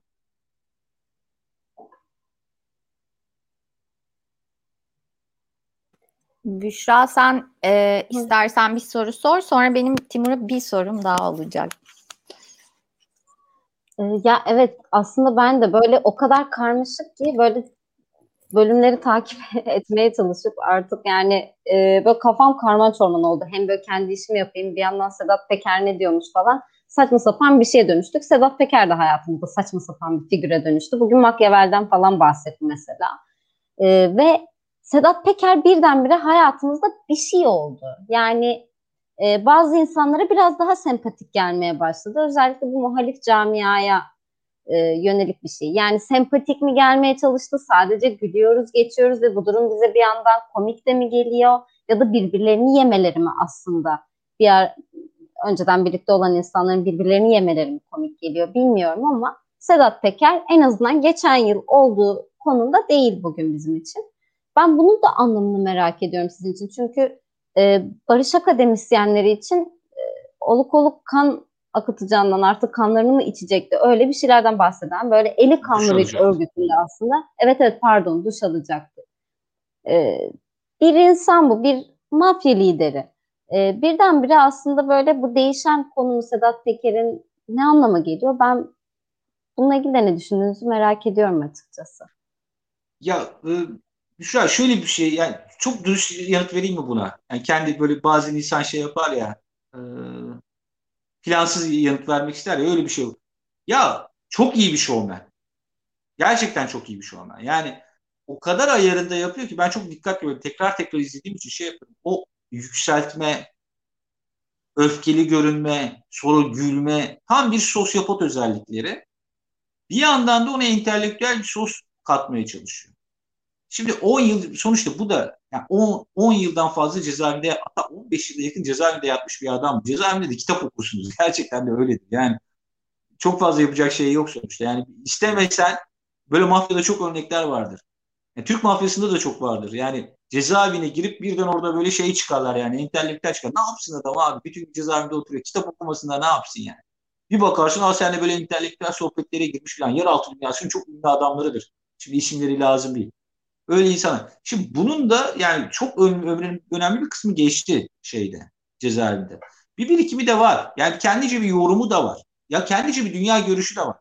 Bakın ben şuna çok net inanıyorum. Türkiye'de inan, dünyanın en kötü sahtekarlığı yapılıyor. Bu Mehmet Ağarlar, işte bu eski derin devlet filan. Derin devlet filan yok. Gerçekten yok. Bak ülkede derin devlet olsa şöyle bir şey olmaz. Ya Fethullahçılar gibi bir cemaat, bir tarikat işte e, Amerika ile işbirliği yapsa da ne yaparsa yapsın gidip bütün ülkenin kurumlarını ele geçiremez. Yani o, o derin devlet gibi bir şey olsa gerçekten ülkede der ki ya sen ne yapıyorsun ya bir tane tarikat sen gideceksin sonra bana darbeye kalkışacaksın filan. Seni tutarlar. Veya derin devlet gibi bir yapılanma olsa yani bu, bu kadar kolay olmaz bu iş. Buradaki mesele kirli devlet hikayesi. Bunların yani Sedat Peker için demiyorum. Onun böyle Turancı idealleri olabilir. Belki de yoktur. Hiç yani onu da bilmiyorum. Gerçekten yani öyle bir pan-Türkist bir sevdası varmış gibi görünüyor ama ama öyle Mehmet Ağarlar o dönem Abdullah Çatlılar işte Çakıcılar şunlar filan. Onların o karanlık ilişkilerde Susurluk döneminde bunu o kadar net gördük ki. Ya herkes vatan millet edebiyatı yapıyor. Herkes ülkesini göya vatanını filan seviyor. O abi bakıyorsun. Ya hepiniz de mi uyuşturucu çıkıyor? Uyuşturucuyla bağlantısı çıkıyor arkadaşlar. Ömer Lütfü Topal'ı öldürülüyor. O abi bakıyorsun silahın üstünde Abdullah Çatlı'nın parmak izi çıkıyor. Bütün bu bağlantıları ben bunu şey olarak görüyorum. Bir maske. Vatan millet sevgisi dediği şey onlar için bir maskeden ibaret. Altındaki gerçek yüzlerini o işte uyuşturucu parası, karanlık para yani bütün o şeyleri gizlemek için kullandıkları bir e, şey malzeme sadece. Yoksa onlar her zaman cebini doldurdu. Bu ülkede insanlar öldü. İnsanlar fakirlikten de öldü. Ama onlar her zaman zengindi. Sedat Peker kısmına gelince şöyle bir şey var. Ya sonuçta dediğin şey çok doğru. Birbirlerini yiyorlar. Ve her zaman da suçlar böyle ortaya dökülür. Bakın bütün olaylarda böyledir. Yani bütün büyük skandallar böyle ortaya dökülür. Devlet içinde de böyle dökülür. Yani ben hatırlıyorum Hrant Dink cinayetiyle ilgili biz haber kovalarken polis jandarmayı suçlardı. Jandarma polisi suçlardı. Jandarmadan polisin aleyhinde belgeler gelirdi. Polis e, polisten jandarma aleyhinde bilgiler gelirdi. Yani hep böyle çatışmalardan gerçekler ortaya çıkar. Yani büyük skandallar da hep böyle çıkar zaten. Şimdi buradaki olayda da yani bu olayda da e, sonuçta Sedat Peker bir ifşada bulunuyor. Bunun insanların hoşuna gitmesi normal. Çünkü bir gerçeğe kavuşuyorlar. Bildikleri, tahmin ettikleri hatta gözlerinden önünde yaşanan bir gerçeği ortaya çıkıyor. çıkıyor. Ama yani, hakkını da o anlamda Sedat Peker'e teslim etmek gerekiyor. Bunu çok çarpıcı bir biçimde yapıyor. Yani bir megaloman özelliğiyle çok çarpıcı bir şekilde yapıyor. Ve bunun yarattığı sempati seni de ürkütüyor mu dersen bunun yarattığı sempati beni de ürkütüyor. Yani gençlerin böyle bir şeyi, toplumun böyle bir şeyi örnek alıp böyle insanları böyle rol modeli dönüştürmesini hiçbirimiz istemeyiz tabii ki. Üstelik çok doğru bir platformu kullanıyor. Bence bu da çok önemli. Yani farklı bir şekilde, farklı platformlarda aynı etkiyi yaratamayabilirdi. Yani YouTube e, gerçekten hani o etkiyi yaratmasındaki en önemli şeylerden biri bence. Bu arada ben, ben yanlış biliyorum. Instagram'da paylaşıyor sanki. Aslında yo, yo, YouTube'da, YouTube'da, YouTube'da, YouTube'da YouTube, yok YouTube kanalı var. Ha. Reis Sedat, Reis tamam. Peker, Sedat öyle bir şey var. Tamam. Ama bakın bak çok evet. Enteresan bir şey söyleyeyim mi? Ben Sedat Peker'i ve o yeraltı dünyasını takip edeceğim diye TikTok'a başladım. TikTok'u indirdim ve bunlar TikTok'ta bunu yapıyorlardı aylar önce. Ve akıl alır gibi bir şey değildi. Balkanlardaydı o zaman böyle operasyonlar yoktu. Sedat Peker her gün bir TikTok videosu yüklüyordu. Böyle doğum günü pastası yükletiyor elemanlarına. Birlikte şarkı söylüyorlar, şey yapıyorlar filan. Başka mafyalar onlara tehdit ediyor. Ya o kadar aleniydi ki. Sedat Peker'i tehdit etmek bu arada yani bir dönem ülkede şey olmuştu. mafyaların rojonu olmuştu. Böyle ufak ufak mafyalar çıkıp Sedat Peker'i birisi Asena'yım diye çıkıyordu, tehdit ediyordu. Bir tanesi Pendik'ten çıkıyordu. Aa ben buranı kralıyım diye tehdit ediyordu. Herkes de izliyordu. Ve en çok izlenen videolar da onlar oluyordu yani. Yani böyle komik bir şeydi. Ama buradaki mesele şu. Herkes gördü. Herkesin gözü önünde oldu. Ama şimdi ifşa farklı bir şey tabii. İlkan'ın söylediği de doğru. Sedat Peker aslında mafyada ilk interneti kullananlardan. Yani öncü öncü bir anlamda. Ee, diyor ya kırk yaşında alt, kırk yaşın üstündekiler beni dinleme, kimseyi dinlemesin. Ben kırk yaşın altındakileri konuşuyorum, şey yapıyorum. Z kuşağı vurgusu yapıyor sürekli. Yo, hedefe iyi gidiyor. Ama bakın burada çok dikkat çekici bir şey var gerçekten. YouTube'daki videoyu öyle kolay engelleyemiyorsunuz. Yani engelleyemezler yani ama Türkiye'de e, habere erişim şöyle bir engelleniyor. Yani hepimiz biliyoruz zaten. Yani bir haberi yazıyorsunuz. O haberin muhatabı bir tane suç ceza hakimini tanıyorsa ya da avukatı tanıyorsa gidiyor. Suç ceza hakimine diyor ki ya bu haber bana şey zarar veriyor. Ve on dakikada bir çıkış alıyor suç ceza hakimi. Altına imzayı atıyor. Haberi engelleniyor. Bütün haberler, bakın Berat Albayrak'ın Kanal İstanbul ara, alanında güzergahında arazisi olduğu haberi. Fahrettin Altun'un işte Boğaz sırtında işte bahçesinde bir düzenleme yapmıştı onunla ilgili haber. Yani aklınıza gelecek bütün haberler engelleniyor Türkiye'de. Şey yapılıyor yani bunlara engel kararı getiriliyor. Bu haberlere karşı öyle bir şey yapılmıyor.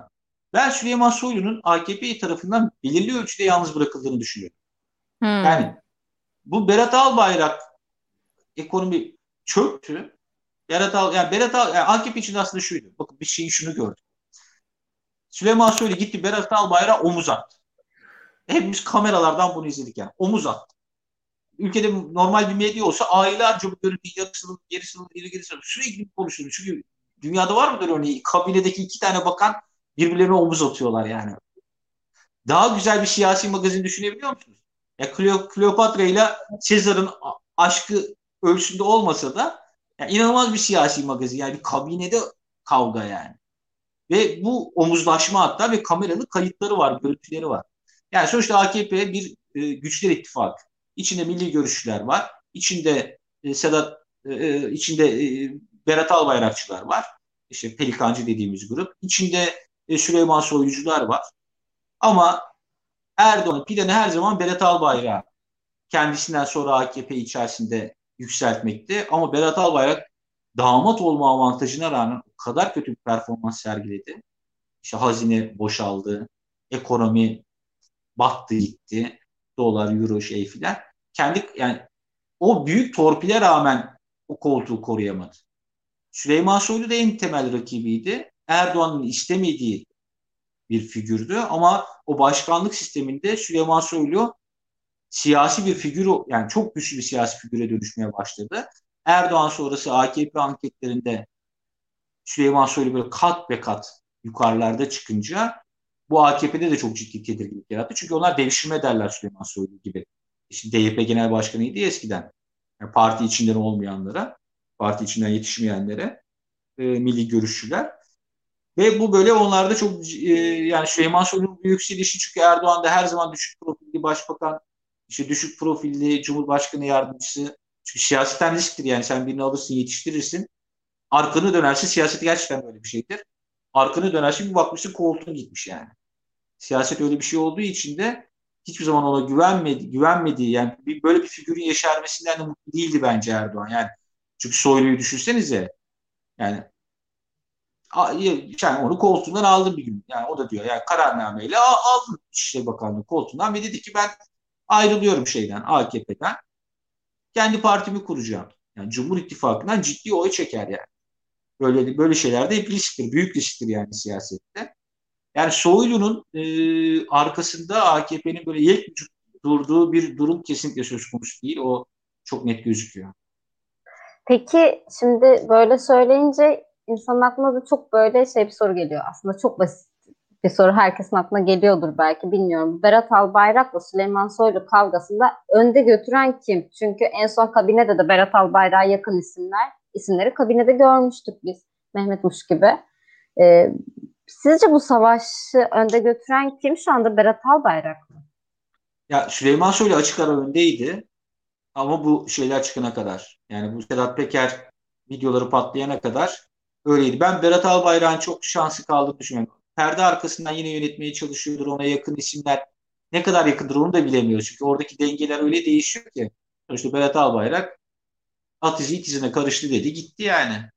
Ve kendi Instagram'da istifa eden bir bakan düşünebiliyor musun? Ben okudum, Instagram'da gördüm. Ya diye canım dedim, olur mu öyle şey? Ya bu kadar da saçmalık olmaz diye düşündüm. Ama düşün, elinden Twitter hesabı alındı. Bakanlık hesapları falan elinden alındı. Öyle Instagram'da istifasını duyurmak zorunda kaldı yani. Şimdi o böyle çok kolay ve hiçbir şey söylemeden gitti. Yani o açıklama dışında hiçbir şey söylemedi. Yani çünkü Türkiye'de şöyledir normal. Ya A K P siyasetinde öyle. Yani Erdoğan seni koltuğundan alır. Naci Ağbalay örneğinde de en son Merkez Bankası'nda da görüp teşekkür ederler yani. Çünkü her zaman şu hesabı yapar o siyasiler. Ya bir gün yine beni bir yere atayabilir. Yani bir, o anlamda çok onursuz bir şeydir yani. Seni koltuğundan alır, sana hakaret eder, onlar teşekkür ederler. Çünkü yarın öbür gün bir bakan yapar mı beni diye onun planını kurarlar yani. Ama Berat Albayrak o anlamda e, böyle A K P'ye göz kırpan, işte o anlamda ya işte tamam ben teşekkür ederim diyen bir şey yapmadı. Aksine böyle cüretkar, sert bir şekilde gitti. Ama kendi tabii perde arkasından bir işler çevirdiğine, işte hala etkisini sürdüğüne şüphe yoktur. Ama Süleyman Soylu çok öndeydi. Bu olayla birlikte nasıl bir e, siyasi bedeli olacak bu olayın ona? İstifa edecek mi? İstifaya kadar götürecek mi? Ya da bir kabine revizyonu yapılıp alınacak mı? Yani bunların hepsini göreceğiz. Evet. Şu Şu da çok enteresan, ee, yani bu videoların engellenmemesinin aslında e, bu işte Pelikan, Süleyman Soylu e, çatışmasının bir sonucu olduğundan bahsettin. E, peki Süleyman Soylu bunların engellenmesi için bir talepte bulunamaz mı? Aslında bu da, yani kendisi de bu başvuruda bulunabilir. Sonuçta onu hedef alan videolar söz konusu. E, ona ne dersin? Bir de son sorum bu. Çünkü yani yavaş yavaş sonuna geliyoruz. Ee, Sedat Peker'in bundan sonraki planı ne? Yani bundan sonra Sedat Peker'in ne yapmasını bekliyorsun? Hani olayı nasıl bir yöne götürmesini bekliyorsun? Ya o bir ilk sorudan başlayayım. Ee, Süleyman Soylu da e, tabii mahkemelerden erişim kararı çıkartmak konusunda zorluk yaşamaz. Yani suç ceza hakimliğinde erişim kararları çıkartır. Ama bakın Berat Albayrak'la ilgili süreçte bunu sadece Berat Albayrak, yani pelikancılar olarak söylemedim. Yani bütün A K P içi olarak söyledim. Berat Albayrak olduğundan Berat Albayrak'ın yanındayız diye sosyal medyada kampanyalar yaptılar. Açıklamalar hemen geldi. Cumhurbaşkanı çıktı kürsülerden. Ona fatura edilemeyeceğine dair böyle sürüyle şeyler söyledi o zaman. Yani daha istifa etmediği zaman. Süleyman Soylu'da şöyle bir fark var. Süleyman Soylu istifa ettikten on iki saat sonra saraydan açıklama yapıyor. Yani on iki do, yani dokuz sabah dokuzda bir açıklama yaptı. Pardon. Süleyman Soylu açıklama yaptıktan sonra, yani bu Sedat Peker videoları ile ilgili, özür diliyorum, düzeltiyorum. O Sedat Peker dosyaları ile ilgili, videoları ile ilgili açıklama yaptı. O açıklamadan on iki saat sonra Fahrettin Altun bir açıklama yaptı. Ondan önce İbrahim Kalın bir açıklama yaptı. Ve A K P'nin böyle grup başkan vekilleri, A K P genel merkezinde yöneticiler filan, onlar öyle destek açıklamaları yapmadılar. Normalde böyle durumlarda partide böyle bir yek vücut olma hali oluyor A K P'de çok fazla. Ruhsar Pekcan'la ilgili bile Erdoğan dedi ki işte görevlerinden, yaptığı hizmetlerden dolayı teşekkür ediyoruz ama biz öyle bir değişikliğe gittik dedi. Ama yani Süleyman Soylu'yla ilgili de böyle şu an net bir açıklaması yok hala. Çünkü bu olaydan sonra, yani bu videolardan sonra Süleyman Soylu'nun altı yüzden fazla kişi hakkında dinleme kararı çıkarttırdığı söyleniyor. O da var. Ee, şey, Sedat Peker söylüyor zaten ama o biraz daha böyle organizasyonla ilgili, biraz daha o yapısını çözmekle ilgili. Biraz önce Büşra da söyledi ya, yani bahçıvan olabilirim, şoförün olabilirim. Yani bunlar tehdit. Yani bunlar, biraz önce sorduğun soruya istinaden de söylüyorum bunu.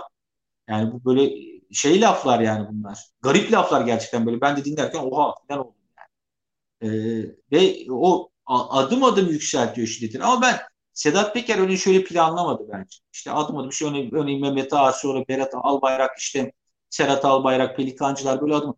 Soylu'ya dokunmadı uzun süre zaten. Belki Soylu gerçekten mafya pisliği demese, Soylu öne atılmasa, belki gerçekten de Soylu'dan, o Soylu'yu dönüş biletimi olarak koruma niyetindeydi o.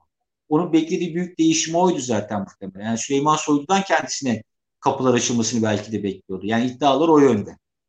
Ama e, o umudunda kalmadığını düşünüp Süleyman Soylu'yla e, bir çatışmaya girmesinden sonra, yani bir e, kavgaya girmesinden sonra e, çok planladığı gibi sürecin gitmediğini düşünüyorum ben. Artık onun tek bir e, yani şöyle bir durum var. Şimdi e, Süleyman Soylu'yu Erdoğan görevden alsa da Sedat Peker kazanmış olacak bu şeyi, kavgayı. Yani böyle bir açmaz bir durum da var. Ama e, yani o diyor ya, aklımı rafa kaldırdım filan gibi laflar oluyor Sedat Peker'in. O kadar aklını rafa kaldırmıştı. Elbette bir planı vardı. O işte Süleyman Soylu'ya çok dokunma, işte Mehmet Ağar, Pelikancılar falan buradan gidecekti. Ama Süleyman Soylu çıkınca bak, Pelikancıların dozu da çok azaldı. Yani Pelikancılara yönelik sözlerinin dozu da çok azaldı. Daha çok Süleyman Soylu'ya yüklenmeye başladı. Ama bu her şekilde siyasetten sonuçları olacak bir e, süreç. Yani her şekilde yani e, zarar, herkes zarar görür bundan. Yani şey olarak şu, iktidar bloğundaki herkes bu süreçten zarar görür. Ama ne kadar zarar görür? Örneğin eskiden elli beşinci hükümetti sanırım. E, işte o Türkbank ihalesiyle düşmüştü. Genel soru verilmişti mecliste. Yenildik. Yani ve genel soru kabul edildi ve elli beş Mesut Yılmaz hükümette öyle düşmüştü. Ama böyle bir hükümet düşmesi şey falan değil, ama toplumda şu bence çok oturdu artık bu yargı. Yani doksanlar işte doksanlar çok karanlıktı, şöyleydi, böyleydi. iki bin yirmi birin mafya karanlığı doksanlardan daha fena yani. Çünkü yargı da yok artık. Başkanlık sisteminin karanlığı parlamenter sistemdeki o mafya siyaset üçgeninden, işte mafya siyaset devlet üçgeninden çok daha karanlık bir üçgen. Yani toplum bunu belki İlk etapta oy tercihlerini işte on yedi, biraz önce dediğim gibi on yedi yirmi beş Aralık'ta on yedi yirmi beş Aralık'ta şu refleks de vardı. Fethullahçılar yapıyordu gerçekten operasyonları. Ama tespitler doğru muydu? Yolsuzluklar doğru muydu? Evet, doğruydu. Ülkenin yüzde sekseni de emin ol ki bunu biliyor. Ama o oy tercihlerini nasıl korudular? Bir şekilde o güçlü lider figürü, ekonomi öyle koruyabildiler. Ama ekonomi bu haldeyken bir de üstüne bu mafya karanlığı e, bindiğinde nasıl sonuçlar doğuracağını e, yaşayarak göreceğiz. Evet. Ee, benim sorularım bu kadardı Beriz. Senin var mı daha sorun? Yok ee, yani aslında tabii ki sorulacak çok şey var ama e, bir buçuk saattir konuşuyoruz. E, belki yine Timur'u gelişmeler ışığında konuk alırız diye sözünü alalım burada. Olur, seve seve. Evet. E, bu şimdiye kadarki en uzun yayınımız galiba. E, Beriz. Yani özür dilerim azından... arkadaşlar. Gevezeliğimi de, gevezeliğim tuttu yani. Hayır bu, e, ya ben çok keyif aldım. Yapsak ben daha yaparım bu arada. Çünkü hakikaten böyle epey ilgimi de çeken, aslında eğlenceli de gelen bir mevzu. Timur'un daha önceki katıldığı yayında da, bu Baronlar Savaşı ile ilgili yayında da ben epey böyle polisiye roman dinliyormuş gibi dinlemiştim ki kitabı da hakikaten inanılmaz. Buradan Timur'un Baronlar Savaşı kitabının da reklamını yapmış olalım. Evet. Lütfen okuyun çünkü yani aslında bu bugün konuştuğumuz şeylerle o kadar bağlantılı ki e, kitaptaki her şey, Türkiye'deki o işte uyuşturucu e, baronlarının, işte uyuşturucu mafyasının ağları falan, bir cümlelerimi toparlayamadım. Biraz uzun konuştum galiba. Neyse, Baronlar Savaşı'nı okuyun, Timur Soykan'ı okuyun ve dinleyin. E, haftaya da yeniden bekliyoruz. Bizi izleyin e, diyerek kapatmış olalım. İstersen Beril, senin söylemek istediğin bir şey var mı? E, ben de Timur'a çok teşekkür ederim. Yani e, çok detaylı bir şekilde anlattı gerçekten. E, ve bence çok e, konuları sadeleştiren ve toparlayan bir gazeteci perspektifine ihtiyacımız var. Çünkü kafamız çok karıştı. Bunu sağladığı için de çok teşekkür ederim Timur'a. E, bu kadar söyleyeceklerim. Evet. Pazar ben de çok teşekkür ediyorum. Çok, çok keyifliydi size sohbet. Evet, hep beraber biz o zaman Sedat Peker'in pazar günkü videosunu takip ediyoruz. Çok da prensipli, belli günlerde yayınlıyor. Hiçbir şekilde taviz vermiyor. Pazar günü e, yeniden böyle analizlerle, yorumlarla burada oluruz. Ya da Daktilo ekranlarında illaki analiz yapılır bu konuyla. Evet. Daktilo'da kalmaya devam edin. Hoşçakalın. Hoşçakalın. Bye bye.